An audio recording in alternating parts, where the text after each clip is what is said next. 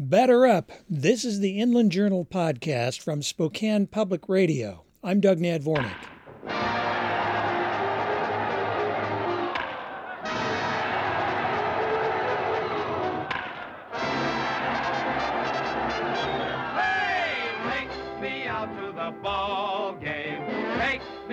With the crowd. Thursday, April 1st is opening day for Major League Baseball. Fans will be in at least some of the parks.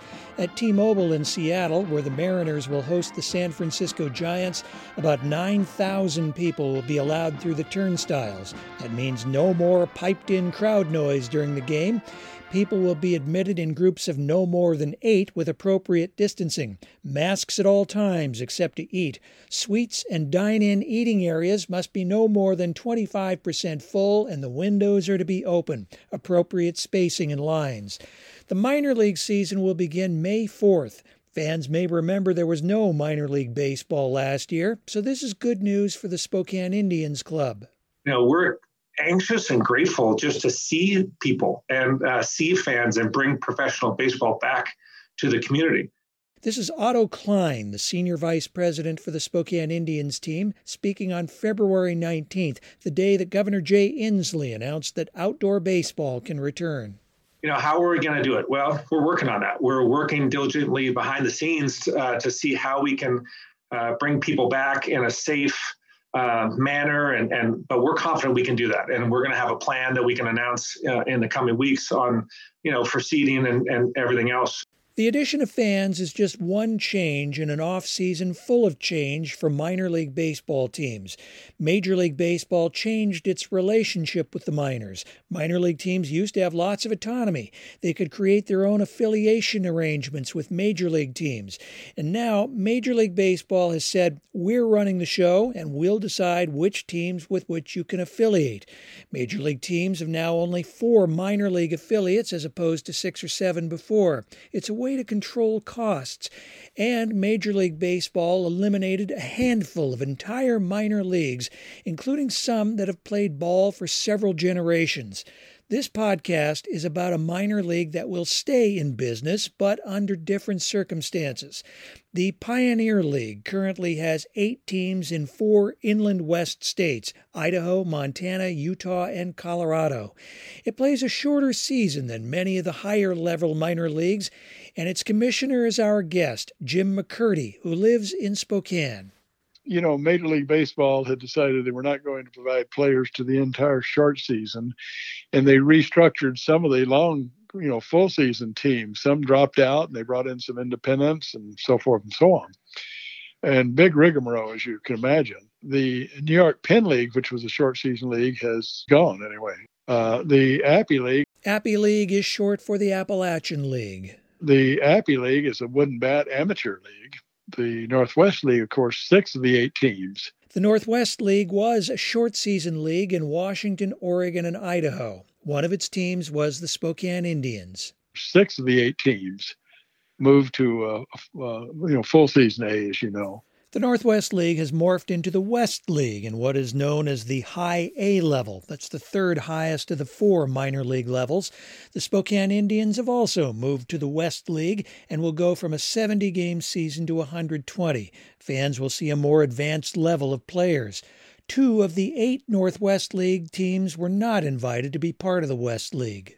Which left Boise and Salem-Keizer out. I don't know what Salem-Keizer's doing, if there's some maybe California independent league or something. I don't know what they're doing, but we brought Boise into the Pioneer League. We are a partner league with MLB. There's a contract we have with MLB. What exactly the partner league relationship means is still being determined. What is clear is that the Pioneer League will have to find and sign its own players, and it will have to pick up its own expenses in other ways. No, we have the full cost of bats and balls, and we were sharing in bats and balls with Major League Baseball before, but we'd really crunched numbers that it could be anywhere from probably $250,000 to $300,000. So, of course, we didn't pay any of the players in the past. Major League Baseball did, or the Major League team did. We didn't pay any of the managers, coaches, trainer, and so we have all those expenses, medical supplies. So that's the big thing about being independent, and it's daunting. Not only will it be more money, but McCurdy says it will also be more work. We're taking on many more things, our own, sponsorships and streaming and so forth and so on. Jim McCurdy's wife, Mary Ann, is the league administrator, and Jim has moved from president of the league, where he served since 1994, to commissioner. The league has hired a president to help spread the workload. With that long service to the league, one thing Jim McCurdy has is institutional memory. He can tell you about its history all the way back to the Pioneer season's inaugural year in 1939.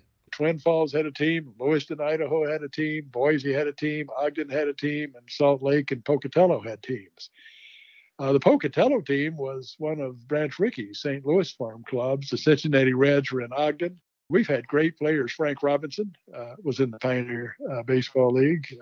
Bob Uecker, the catcher of some note on the stage, of course, was in Boise. Or Twin Falls, I think it's probably Twin Falls, sorry. And so anyway, we had a number of players that went on to Major League fame.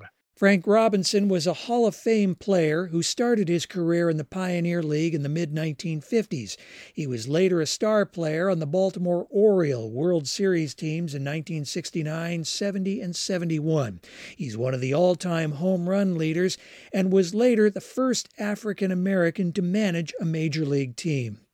While the Pioneer League's status has changed, it at least has a future. McCurdy predicts the entity that has overseen minor league baseball for about 120 years will soon disappear. Everything will be run out of, as I understand it, will be run out of New York, for what they call the 120, the 120 teams that remain, and will be licensees, much like a McDonald's franchise, something like that. So this is a major, major change. With the change in relationship with Major League Baseball, McCurdy says the minor leagues and their teams will gain some autonomy. They'll be free to make their own rules when it comes to operating. They can add or contract teams if they want. They can set the length of their seasons. The current thinking for the Pioneer League is 96 games, about 20 more than in past years. We don't have many of the restrictions that we had before in terms of putting advertising patches on uniforms, maybe advertising on the field, perhaps not territorial restrictions for markets, those sorts of things that we will not be under. And I think there will be revenue streams available. For instance, we could not have sold naming rights to the league before. I don't know whether we will, but we probably could. But the big challenge will be finding and competing for players. It used to be that Pioneer League teams were assigned players by their Major League affiliates, no longer. We all do our own scouting and tryout camps and different things to find players, but we also think that there will be unsigned players, undrafted players, and unsigned players with the Major League level that will be available for us. And we project a product on the field being as good or better than what we've had in the past with affiliated players. These are new days, and we used to call minor league baseball. I don't know if we should go back and call it professional baseball now as it was before.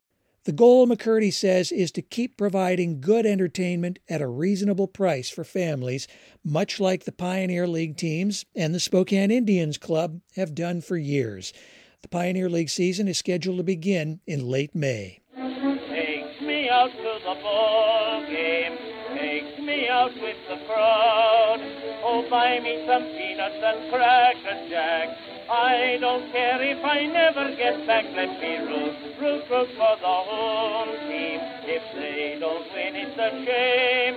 For it's 1, 2, 3 strike, you're out at the old ball game.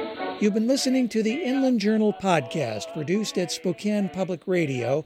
You can hear and read our stories and programs at SpokanePublicRadio.org. I'm Doug Nadvornick. Thanks for joining us.